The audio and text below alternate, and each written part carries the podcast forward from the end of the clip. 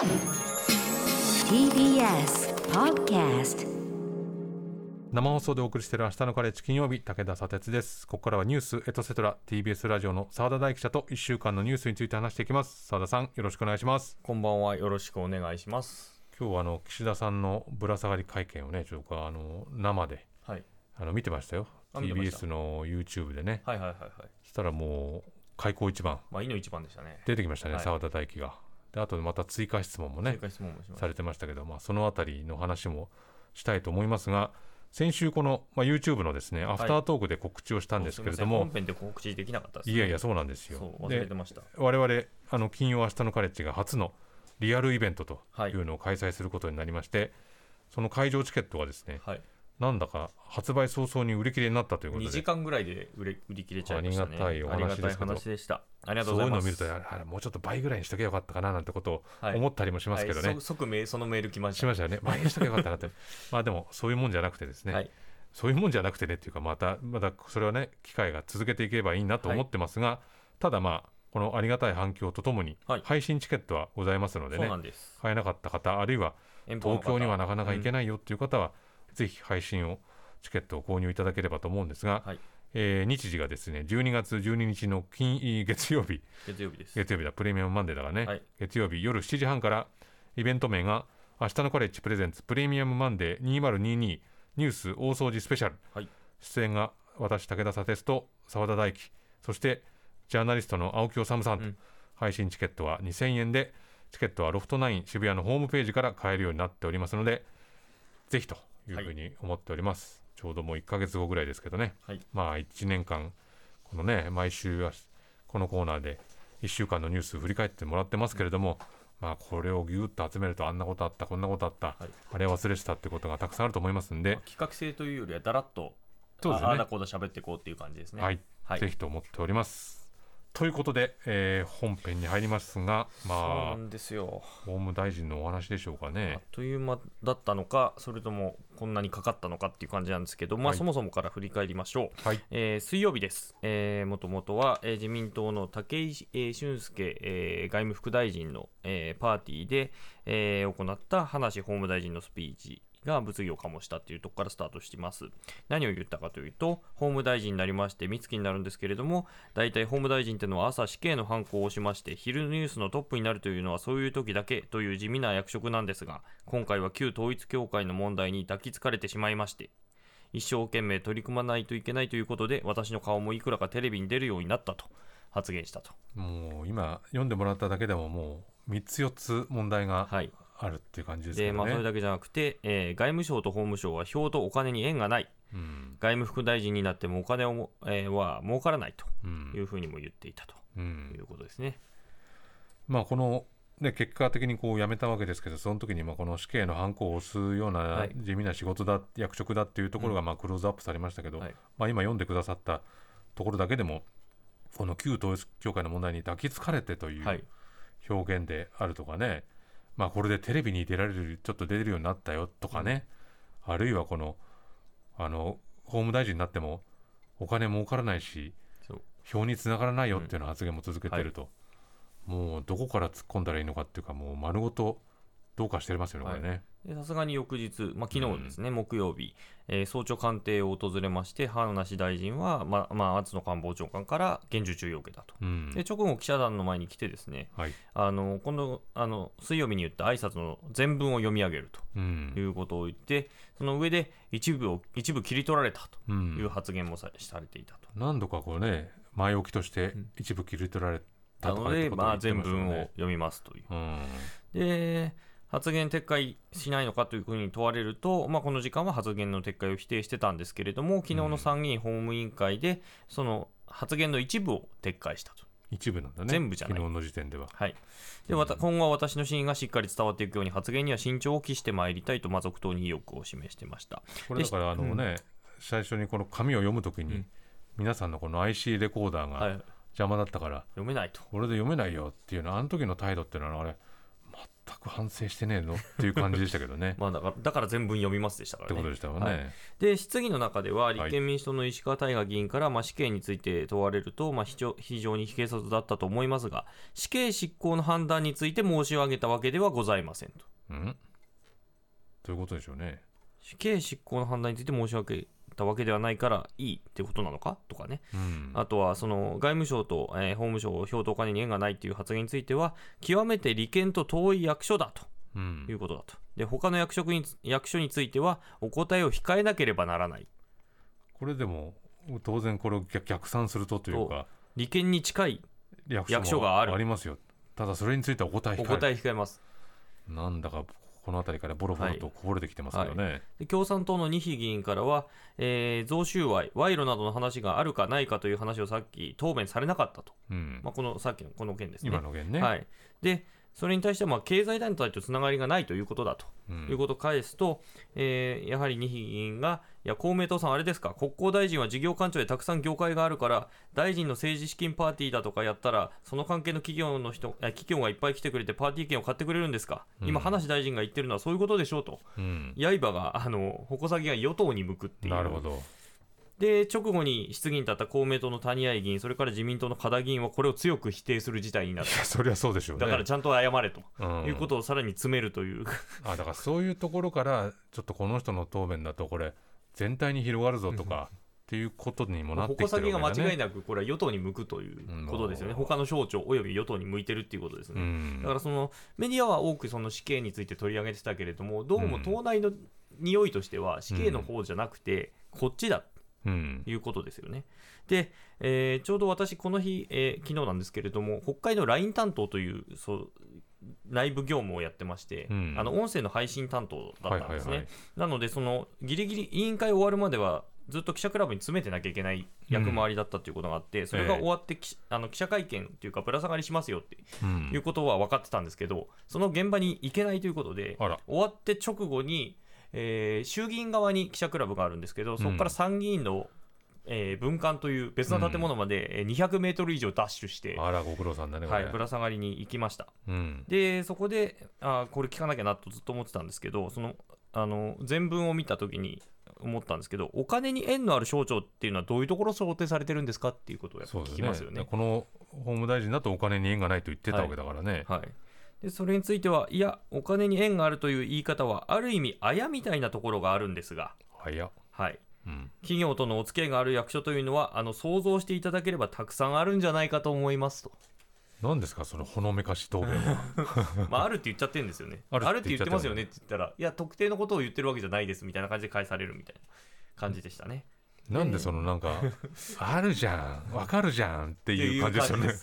そんなのでも、はい反省でもなんでもないもんな、はい、でまた別な記者が旧統一教会問題に抱きつかれたと言っているけれども被害者の方たちに抱きつかれてということで発言されたんですかというふうに聞くと、うん。いや旧統一教会問題に抱きつかれてということで被害者は救済する対象ですと。うん、旧統一教会問題に抱きつかれてっていうことだから旧統一教会問題は意思が意思を持ってるのかっていう感じがねそうですしますね。よね抱きついてくるのかっていう。抱きついてくるのがあって、うん。なんかだからなんだろうこうちょっと迷惑しちゃってるよねっていう言い方にも聞こえますよね、うん。これだとね。でこれらの発言にはやっぱりその与党内からも批判の声が当然出るというかあのいわゆる元閣僚はこんな風に喋ってましたみたいなあのぼかしてるやつじゃなくて、ええ。あのもう本当にあの特定される直接的にはい。も文句が出てくると、うん。例えばその、えー斉藤国交大臣、まあ、この方公明党の人ですけれども、はい。命の重さと法の厳正さの象徴である法務大臣としてその覚悟に欠ける発言だったと私は思いますと。うん、委員会の場で議事録に残る形で言うと。かなり強い発言ですね、はいで自民党の遠藤総務会長からも、せっかくみんなで岸田政権を支えようと言っているときに、うん。肝心の宏池会、これ、き岸田派のことです、はい。の中で、そういう発言があるのは、大変私たちにとっては不愉快な思いですと。だからあの山際さんのことがいろいろあったり、はい。まあ他の議員もいろいろこうね寺田さんとか問題になってるのが、はい。よしこれからなんとか頑張ろうって言ってる時にこんな発言出てくるそうと葉梨さんはこ困っちゃうよと。の岸田派なんですよね。そうですね。で山際さんは別派閥だったから、ええ。まあ、首切りづらかったっていうのはあるんだろうけど、うん、内輪から言うって何なんだとうん。いうことで、まあ、遠藤さんは怒っているなるほど。ということですね。でただですね、岸田総理は昨日の時点、あの帰りのぶら下がりというかぶら下がるまでもなくてもう歩いてるところでちょっと立ち止まってうん。一言言って帰ってったんですけど、説明責任を徹底的に果たしつつ職務に当たっていただきたいとうん。続投の方針を示していました、そうですよね。うん。でところがところがなんですね。もうところが何回言うんだっていう感じなんですけれども、うん。あの昨日の夜になって、えーその死刑の犯行っていう話はうん。複数のパーティーで同様に挨拶している、ねえだから、そうん。あこの間その回でポロッと言ったっていうことではなくて、はい。もう頭の中にきちっと固まってる定番のスピーチだったわけですね。ある意味鉄板ネタだったとういうんことだったとんでもないねこれね。とんでもないですね。うん。で今朝になってそれを大臣は認めてお金に縁がないっていう発言もまとめて撤回した。前は部分的にこの部分撤回してなかったんですよね。うん。でまとめて撤回するとまあでもおかねぜ昨日撤回しただけじゃなくて今回まるっと撤回しますからっていうそれができるっていうのもおかしな話ですが。だしこれうん。段階的にするってことはつまり昨日の時点でお金に縁がないは問題じゃないと思ってたってことなんですよ。そうですよね。っていうことを案に認めてるんですよね。うん。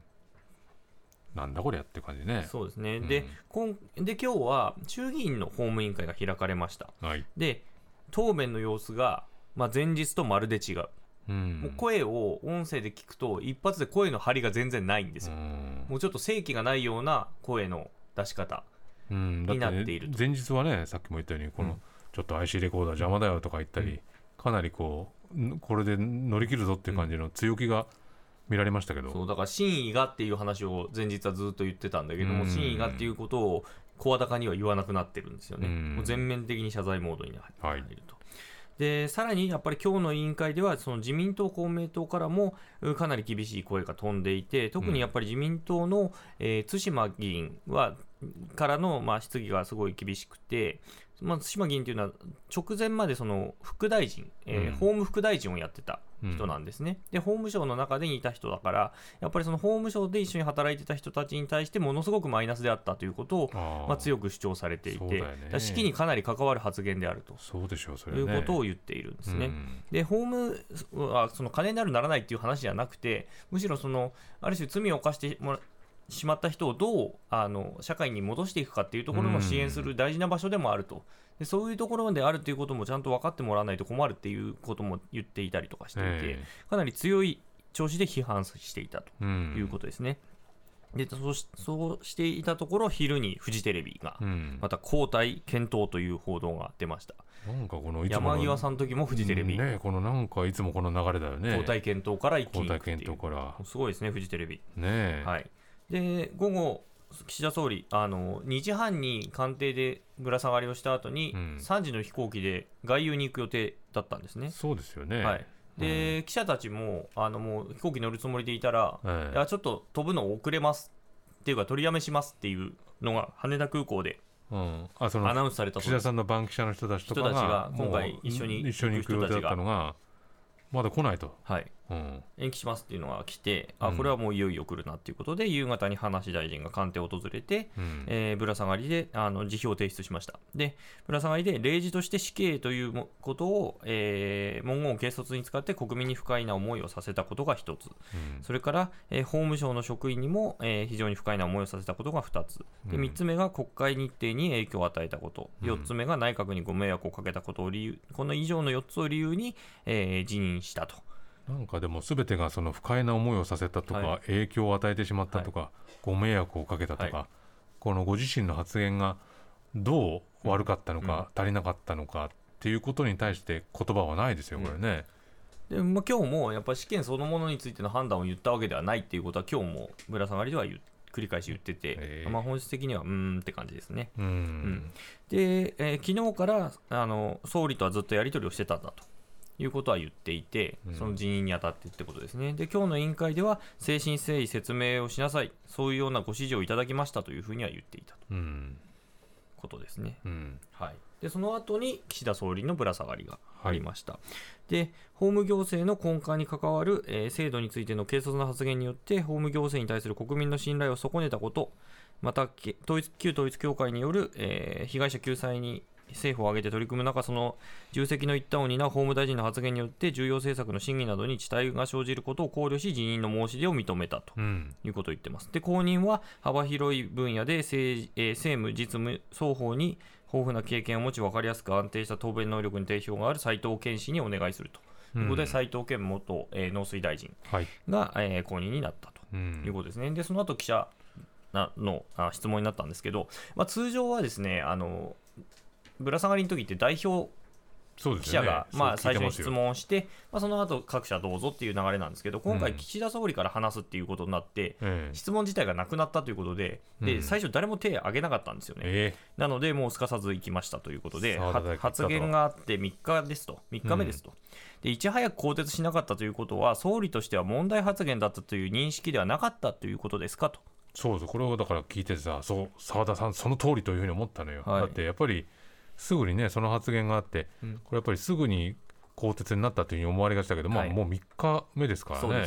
期間はあったわけですよねでそれについて何と言ったかというと、昨日厳しくこの注意を行い、改めてその職責を自覚し、えー説明責任を徹底的に果たすよう指示を出したところです。問題がなかったなどとは思っておりませんと。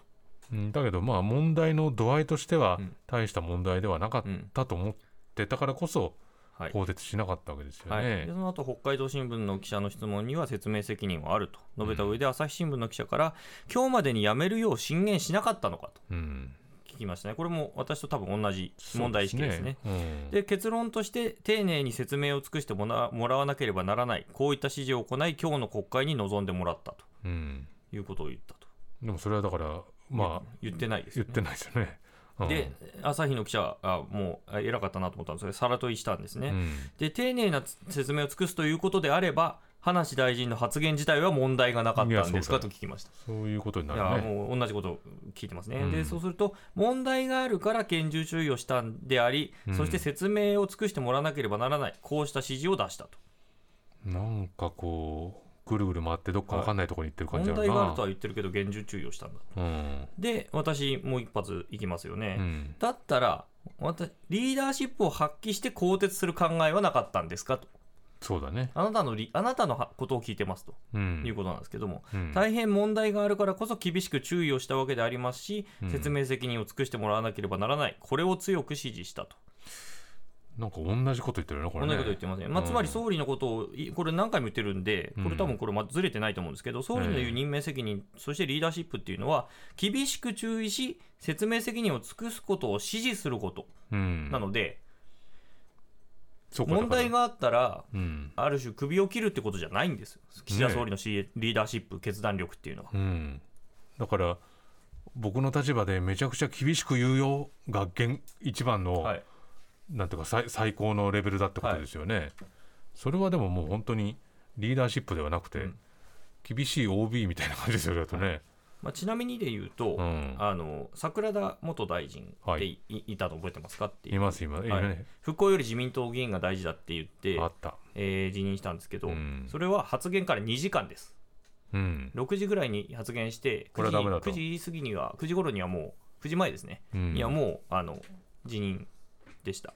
で今村復興大臣っていう人がいたの覚えてますかね、えあー。ー震災が東北でよかったっていう発言をした人なんですけどその人も即日にあの首がうん。飛ぶということでした。辞任をしました。そう考えると、まあ、山際さんといい葉梨さんといい、はい。やっぱりこれ岸田さんの対応の遅さっていうのはかなり目立ちますよね。はい、しかも閣内にはまだいるんですよっていうことで、うん。4度あの自分に関連する政治団体の政治資金収支報告書を訂正した寺田総務大臣という人。で、総務大臣ね。しかもこの人は、うん。えー政治資金、えー規正法などを所管する大臣、立場にいるわけですもんね。だからこれどうどうなるの？そのなんか今自民辞任ドミノが進むではならないみたいなことをねはい。報じられたりもしてますけどそういうそういう言い方とかってすることじゃなくてただもう一つ一つ見ていけば、はい。やっぱり他にもっと議論されなくちゃいけない人たちたくさんいますもんね。はい。あの今回の葉梨さんは、まあ、あの法令違反ではないんですよね、うん。発言自体はかなり大問題ですけど、ええ。でも寺田大臣に関しては法令違反なので、うん、法律違反してる人が大臣やってるっていうことで。すよね。はい。あとまあ杉田水脈さんなんかはまあその発言に対して、えーまあ、答弁を控えるっていうようなことをしてて、あの発言なんかはやっぱり具体的にこう痛めつけてる人がいる発言なわけじゃないですか、それに対して答えてないっていうのもやっぱり問題だと思いますけれどもね。で続いてあの、あの旧統一教会問題についても今週ちょっと動きがあって、はい。まあ、先週その与党と野党で協議しているっていう話はしたんですけども、うん。あの今週火曜日にですねあの岸田総理があの高額献金とかのその救済法をはい。政府として新法として出しますとうん。いうことを表明しました。で岸田総理ぶら下がりの中であの教団の被害者とも面会しましたと、はい。密かに。うんでその上で政府としては今国会を視野にできる限り早く法案を国会に提出すべく最大限の努力をしていきますとうん。いうふうに言いましたと。いうことであの消費者契約法とかの対象とならないような寄付行為とか悪質な勧誘行為とかを禁止してうん。でかつその、えー寄付について取り消しとか、うん。あとは損害賠償請求を可能にすることと、うん。あとは子どもとか配偶者に生じた被害の救済を可能とすることを、まあ、メインに検討していきますよとはい。いうことを言ってますと。うん。ただ記者からそのマインドコントロールとか取り消し権どうするんですかっていうことを聞かれても、まあ、これは今後っていうような話で、うん。具体的には答えずとうん。いうことでした。はい、なので少し動いたので、あのこれは救済本当に急がれてほしいんですけれども、国会の期間はどんどん短くなっているし、うん。法務大臣も変わると。あのこの救済法については、これ、今国会は厳しいんじゃないかっていうような意見もあって、それに対して、またこれ、先延ばしするのかっていう声があって、それに対して、ややっぱり今今本国会でやっておかないとうん。まずいぞっていう流れになったんでしょうかね。はい、ところが、まあその翌日にうん。担当大臣が、えー出現で、うん。えーそして今日いなくなると。いなくなると、はいだからもう今後、その外交日程もどんどん詰まっているし、うん。その外交日程の後に、まあ臨時国会の残りがあると、そうなると、もう今回のタイミングっていうのは、ものすごいギリギリというか、うん。岸田さんにとってみたら、もうこのタイミングだけやめてくれよっていうところで、この問題が起きたってことなんですかね。うん。そうですね。う。ん。もう遅らせられないんですよね。うん。うん。でねこれ多分大臣、本当だったら、うん。まあ今日外交日程遅らせずに、そのまま外海外行ってたとしたら、もう完全にアウトだったんですね、1週間遅らせるっていうことは、その後からまた大臣、新しく変わると、その大臣に対する質疑っていうのをまたゼロからやらなきゃいけなくなるんですよ。そうかそうか。うんそうすると1週間どころじゃなくて、2週間ぐらいいろんなものが遅れていくっていうことになるので、うんもう回帰的にかなり厳しいことにはなってたんですね。だから今日何が何でも新しい後任の大臣を決めなきゃいけなかったっていう。岸田さんにとってみたら、1日、2日前まではこれなんとかなるんじゃないかなと思って、そのままこう帳消しにしようと思ってたんだけども、そうはならなかったから、もうこの、もう離陸を遅らせてでもやるしかなかったっていう、本当にギリギリのタイミングになったということなんですね。澤田さん、ありがとうございました。はいえーこの後放送終了後には YouTube でアフタートークの配信もあります。そこでも澤田さんと話しますので、ラジオでお聞きの方もぜひ終了後 YouTube ご覧になってください。